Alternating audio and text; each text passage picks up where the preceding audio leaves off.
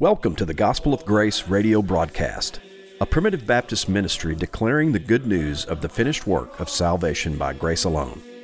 This program is brought to you weekly by Elder Joe Nettles, pastor of Sulphur Springs Primitive Baptist Church in Caledonia, Mississippi, and Elder David Wise, pastor of Macedonia Primitive Baptist Church in Ackerman, Mississippi.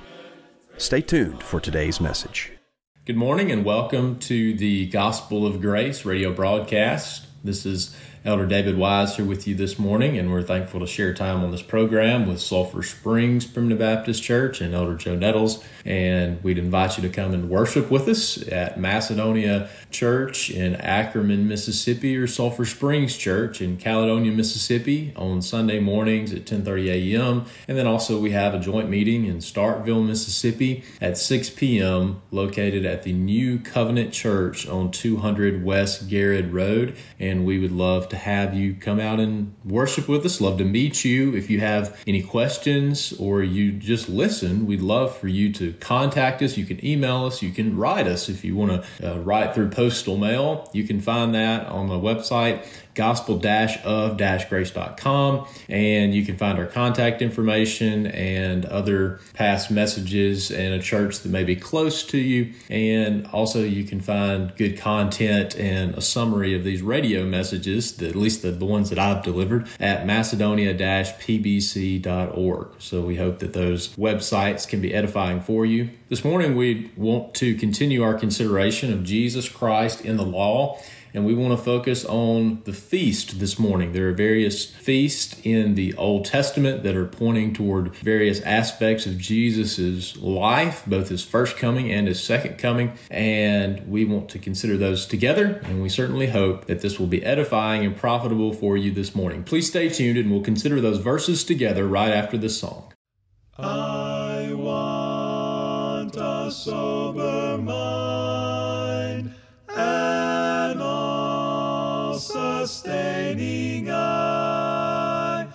to see my God above and to the heavens fly.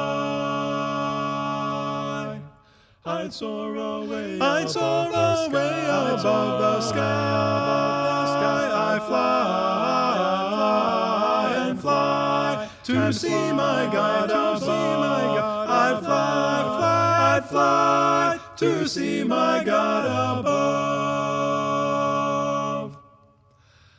I want a godly fear, a quick discerning eye that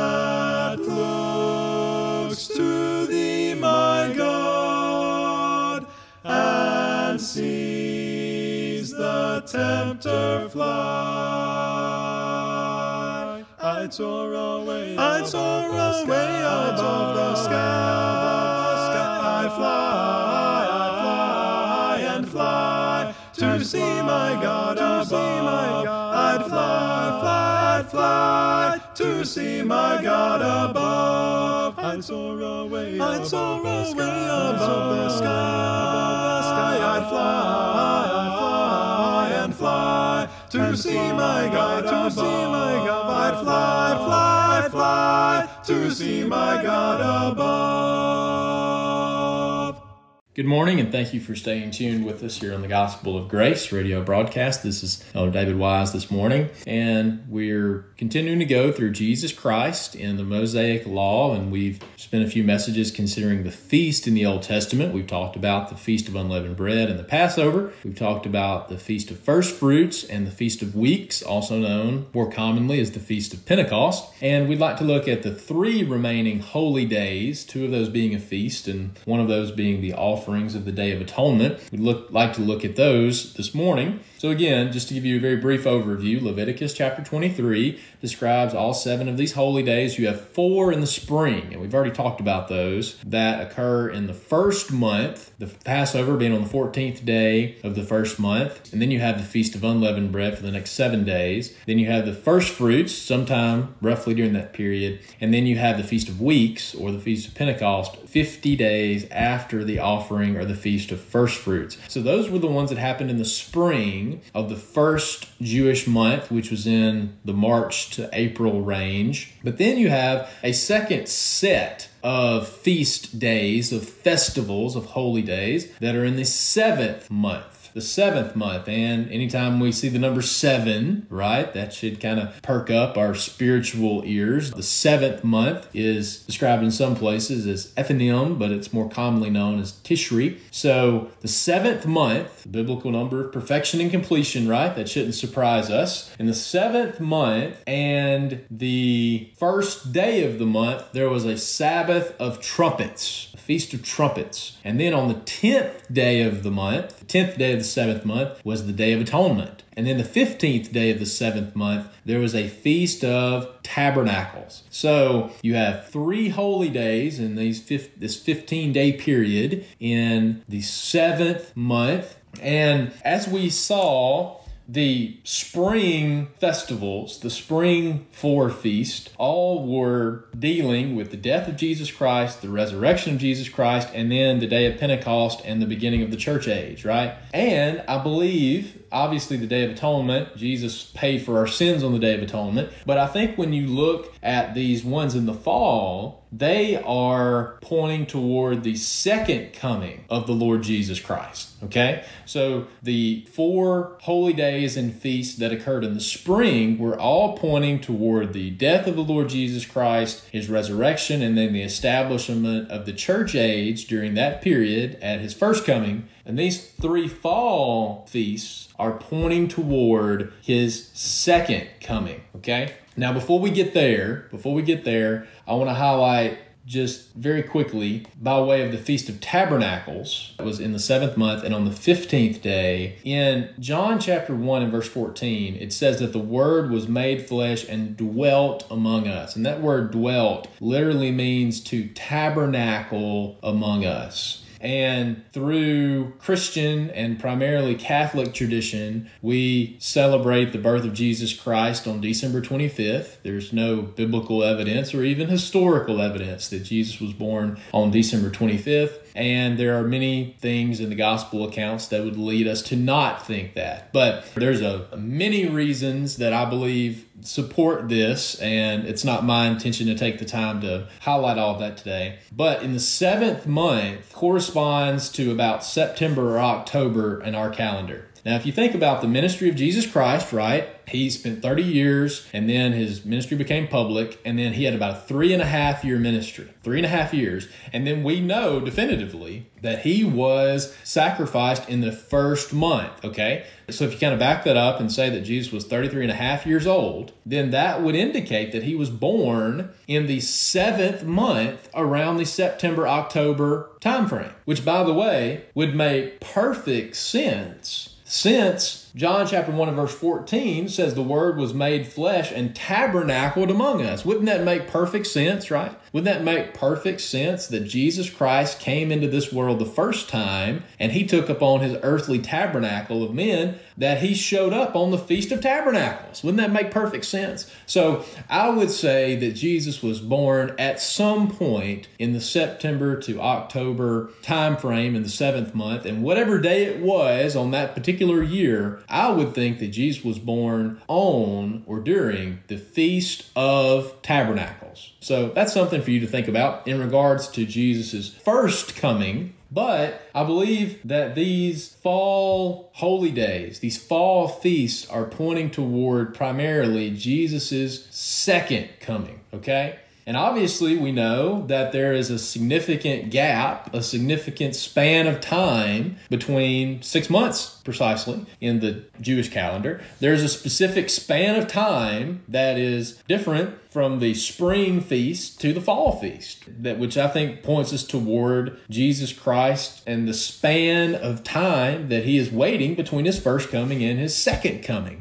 So the Feast of Trumpets, what was the Old Testament commandment for the Feast of Trumpets? First of all, it was commanded to be a Sabbath, a memorial, a blowing of trumpets. Now, when we say a trumpet, in our mind today, we think about a brass trumpet, but a trumpet in the Old Testament is a ram's horn, a ram's horn. And if you think about that, a ram's horns on Mount Moriah Genesis 22 was caught in a thicket. The horns of the ram was caught in the thicket. That ram lost his life in substitutionary sacrifice for Isaac. So if anyone is blowing a ram's horn, that's evidence that that ram lost its life, right? So this trumpet that's being blown is not a brass trumpet, it is a ram's horn. And that's evidence that that ram had lost its life. So again, Mount Moriah, the ram's horn was caught in the thicket. The ram offered its life uh, in substitutionary sacrifice for Isaac, representing the people of God. And he said there on Mount Moriah that God himself would perform. God himself would offer a sacrifice. And that ram's horn, again, is a picture that a ram has lost its life. So don't lose sight of that either, that that trumpet is being blown because a ram had lost its life. So there on the Feast of Trumpets, that Sabbath of trumpets, there would be a holy convocation, no servile work. It was a high Sabbath. A burnt offering which would be offered one young bullock, a ram, seven lambs, a sin offering, a kid of the goats. You have various meat offerings and drink offerings. So Jesus Christ died on the cross. He was resurrected. He ministered to the church and to the apostles for 40 days, and he went back up into heaven. And Jesus said that I'm going to return to earth the same way that you saw me go. He went up with clouds and he's coming back with clouds. He went up with angels. He's coming back with angels. He went up with a shout and he's coming back with a shout. Jesus also went up with a trumpet and he's coming back with a trumpet. Psalm 47, Psalm 47, and in verse 5, God is gone up with a shout and the Lord with the sound of a trumpet. So at his first coming, when Jesus ascended up into heaven, there was a shout and there was a sound of a trumpet. And Jesus says, when I come back the second time, it's going to be the same way. And the New Testament is so clear about this. When Jesus comes back the second time, there will be a shout and there will be a trumpet. Matthew 24 and 31, 1 Corinthians 15, 52, 1 Thessalonians chapter 4 and 16, Revelation chapter 10 and in verse 7. Consistently taught throughout the New Testament that at the second coming of Jesus Christ, there will be the sound of a trumpet. The sound of a trumpet that will announce that the Son of God is returning to reap this earth, that the Son of God is returning to bring his ransom people home. Praise God. So, the Feast of Trumpets is primarily pointing toward that trumpet that will sound at Jesus' second coming, right? So that happened on the first day of the seventh month. So then on the tenth day of the seventh month was the Day of Atonement. Now, obviously, we know we've considered that in depth. We have talked about the Day of Atonement in previous messages. I would encourage you to go back and listen to those if you haven't yet. Beautiful pictures of the redemption of Jesus Christ. And obviously, the Day of Atonement is describing in depth what Jesus did in paying the penalty for our sins when he came his first time right? And the veil of the temple was rent in twain. He went, entered into the into the holy place, and he sprinkled his blood upon the mercy seat. And because of that, our sins have been forgiven, right? In regards to the Day of Atonement in the fall festivals of trumpets, and then the Day of Atonement, and then the Feast of Tabernacles, I believe the Feast of Trumpets is clearly pointing toward that trumpet that will sound at the second coming of Jesus Christ. Now, it's evident that on the Day of Atonement, Jesus went in and he performed the legal work to save his people from their sins by offering that blood upon the mercy seat. But there will come another time when the blood of Jesus Christ is inspected, if you will. And after the trumpet sounds and Jesus returns again, all of the dead will be resurrected, both the just and the unjust. both the elect and the non elect, will all be resurrected. And there will be a general judgment. There will be all of mankind. This is described in Matthew chapter 25. All of the resurrected, all of mankind will come before the Lord, and there will be a separation of the goats from his sheep. And it's at that time that the work that Jesus performed of going in once into the holy place and paying the penalty for sin, it is at that time that Jesus will declare that my blood has paid for these people, and that is the reason that they will not enter into judgment, right? So Jesus paid the penalty for sin at his first coming, and he entered into that holy place. The veil of the temple was rent in twain, and because of that, we have already been redeemed. But there will be a second inspection of that work, if you'll let me use that language. There will be a second verification of the work that Jesus performed by paying the penalty for our sins, and that will occur at the general judgment. So, what happens is that Jesus will return the second time, that trumpet will be blown, and then you have the general judgment. And that's pointing toward this day of atonement in the sequence of trumpets, atonement, and then tabernacles. So, in atonement, every sin has to receive a just recompense of reward. That's the whole purpose of the Day of Atonement, right? We know that we have sinned and come short of the glory of God. We know that we are under judgment, but we are offering a sacrifice so that we will be saved from judgment. Well, God, at that last general judgment, will open up His holy law and every sin will either be paid for in the person of the non elect in the lake of fire for all of eternity, or that sin has been paid for in the person of Jesus Christ on the tree of the cross. So, when at that general judgment, when the goats are separated on the left hand, we have a picture of that left hand judgment in Revelation chapter 20 when they're judged according to their own works, right? There's no atonement for them. There's no blood that's shed up on the mercy seat for them. They're judged according to their own works, and they are cast in a lake of fire for all of eternity. But what happens on the right hand with his sheep? What happens is that Jesus Christ stands before God at that general judgment with all of his sheep. And he says, as it says in Hebrews, these are all of the children that thou hast given me. These are the children that I have redeemed from their sins. I paid for their sins on the tree of the cross. But when the day of judgment comes, right? When the day of judgment comes, Jesus Christ will stand up and say, I have paid the penalty for their propitiation, for their atonement, and because of my blood that was shed upon the mercy seat, now let's bring our beloved sheep, bring our beloved children, bring our beloved bride into heaven. And that leads into the final of these feasts, which happened on the seventh month and the 15th day, which is the Feast of Tabernacles, but that is also known as the Feast of Ingathering. So Let's look at the Old Testament requirements for it, and then we will point toward the second coming of Jesus Christ. In Exodus chapter 23 and verse 16, it's called the Feast of Ingathering. We're going to come back to that, the Feast of Ingathering. And they would dwell in tabernacles, dwell in booths for seven days. There would be a feast of corn and wine. This is about an eight day total feast. You would have a first day of a holy convocation, and then on the eighth day, there would be another holy convocation. The first day, you would take boughs of trees, you would rejoice before the Lord for seven days, you would dwell in booths, that ye may know, this was the purpose of this, that ye may know that I made the children of Israel to dwell in booths when I brought them out of the land of Egypt. It was a remembrance of deliverance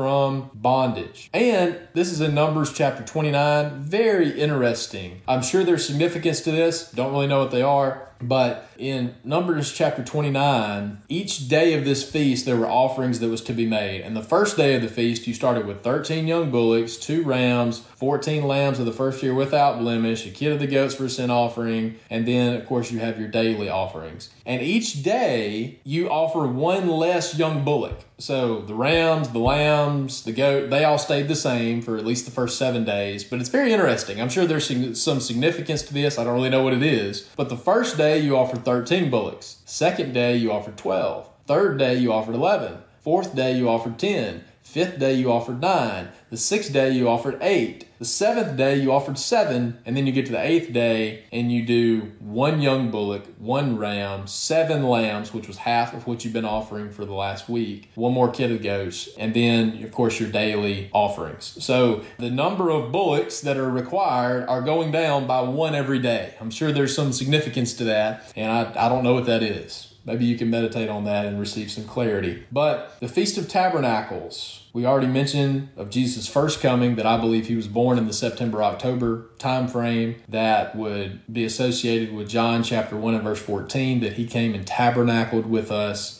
but the verse that really cinches in my mind the significance of the Feast of Tabernacles and it pointing toward Jesus' second coming after the general judgment in the sequence of these feasts. In Revelation chapter 21, Revelation chapter 21, we have been pointed toward a new heaven and a new earth and a new Jerusalem. Remember, the Feast of Tabernacles was one of those feasts that you had to go to Jerusalem for. And remember, it was the last time you had to go to Jerusalem during that year. So it was your last return, right? The Feast of Tabernacles was your last return to Jerusalem during that calendar year. So in Revelation 21, we have a picture of the new heavens and the new earth, and now he sees a new Jerusalem. Remember, the Feast of Tabernacles is your last visit to Jerusalem in this calendar year. And now he sees a new Jerusalem coming down from God out of heaven, prepared as a bride adorned for her husband. Verse 3 And I heard a great voice out of heaven saying, Behold, the tabernacle of God is with men, and he will dwell with them, and they shall be his people, and God himself shall be with them and be their God. And God shall wipe away all tears from their eyes, and there will be no more death, nor sorrow, nor crying, neither shall there be any more pain, for the former things are passed away. See, the tabernacle of God, in, in, an earthly sense, a tabernacle is just a little tent that you put up for a little bit and you got to move on or it wears out. But the tabernacle of God is eternal, right? This new Jerusalem is an eternal tabernacle that will never wear out. So here you have the sequence of these fall events, these fall feasts, and you have the trumpet that announces the second coming of the Lord Jesus Christ, and then you have the general judgment where Jesus stands up for the work that he performed on the Day of Atonement, and then we are ushered into the new heavens and the new earth, and we're ushered into New Jerusalem, into this eternal tabernacle with God, and so shall we ever be with the Lord. Remember, Jesus told his his disciples in John chapter 14, in my Father's house are many mansions. I'm going to prepare these mansions for you. That word mansion just means a dwelling place. Now, that mansion, part of the reason why I think the King James translators gave us that word mansion is because it's a whole lot better dwelling place than you're going to have here on this earth. So you may st- dwell in a tent in a tabernacle here on this earth, but on, in heaven, you're going to have a mansion. But what that word means, though, is a dwelling place right? A dwelling place. And that's what we will have in heaven is an eternal dwelling place. And and, and where we, our eternal dwelling place is in just the bosom of God, right? The bosom of the Lamb. Our eternal tabernacle, our eternal dwelling place is in the Lord's presence. Amen. And just by way of reference, it's my opinion that when the man of sin is revealed, that he will have a three and there's a lot of references to three and a half years. It's referenced in days and months and in years and times, time and the dividing of times. And it sure seems to me there's going to be a very significant three and a half year period at the end of time. And if you think about it, the man of sin is clearly going to want to mock Jesus Christ whenever he sets up. This is my opinion from Second Thessalonians chapter 2. Whenever he enters into the temple and shows himself that he is God, it's my opinion that he's going to do that in a date that will correspond to when Jesus died for our sins as the true Passover. Some of these things may be allegorical, and I may be wrong about this. I will tell you, I tend to think that that man of sin will probably be revealed in the first Jewish month in the March to April time frame. So just keep your spiritual eyes and ears open. And if that happens, if that happens, that the man of sin is revealed in a March to April time frame, boy, three and a half years later, Three and a half years later, when it gets to September, October, boy, the children of God need to be rubbing our hands and our hands to heaven saying, Lord Jesus, come quickly, because I think that's when Jesus is coming back. I think Jesus is coming back in the September to October time frame. He's going to come back in the Feast of Trumpets, and then we're going to enter into the, the general judgment, and he's going to defend his sacrifice on our back. And then we're going to enter into the eternal Feast of Tabernacles and enter into our eternal dwelling place with God. So, all of this, at least in my opinion, is pointing toward the second coming of the Lord Jesus Christ.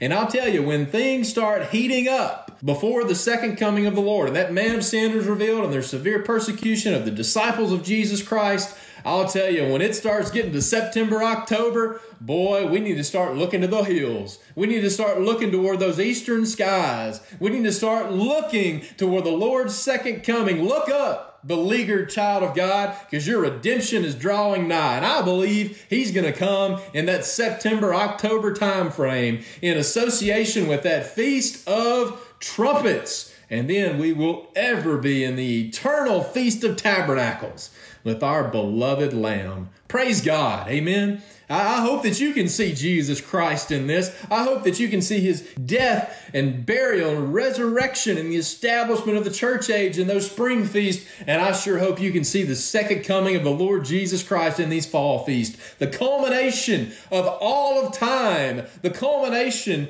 of everything of why the Lord even created this earth is for that trumpet to sound and his come back the second time. And those that bride that he redeemed by his own shed blood he will take that bride to be in the eternal tabernacle with him and God the Father for all of eternity. Praise God. Amen. Praise God and Lord Jesus, come quickly. Boy, I li- listen for that sound of the trumpet. Listen for that shout and that sound of the trumpet. And boy, we shall ever be in the Feast of Tabernacles with our beloved Lord. Lift up your eyes, child of God. Lift up your eyes because our redemption's drawing nigh. I don't know when it's going to happen, but I can guarantee you it's closer than it's ever been. Amen. this is the closest we've ever been to that trumpet sounding. This is the closest we've ever been to the day of our salvation being revealed. We're one day closer to that trumpet sounding. We're one day closer to the Lord coming back and so shall we ever be with the Lord in that eternal feast of tabernacles. God bless you, child of God, this morning. I hope these these thoughts have been encouraging for you. I think we'll probably try to offer one more message to try to wrap this up. But I hope this study of feast has been a blessing to you, and I hope that your heart is turned, that your soul is stirred to look toward the second coming of our beloved Lamb. And we all say together, Lord Jesus, come quickly. Amen. God bless you this morning.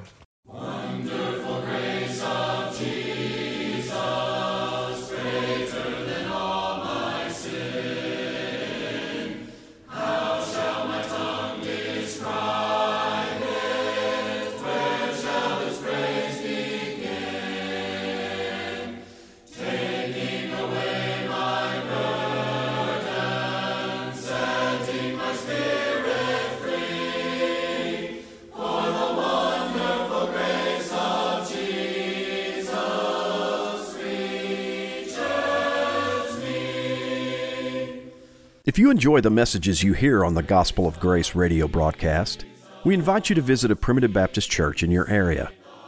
Visit our website at gospel of grace.com to search for a Primitive Baptist church near you, to listen to past messages online, and to find additional contact information. This program is also available on iTunes under podcasts with the title The Gospel of Grace, a Primitive Baptist radio broadcast. If you enjoy our program, send us an email at gospelofgracepb at gmail.com. We would love to hear from you.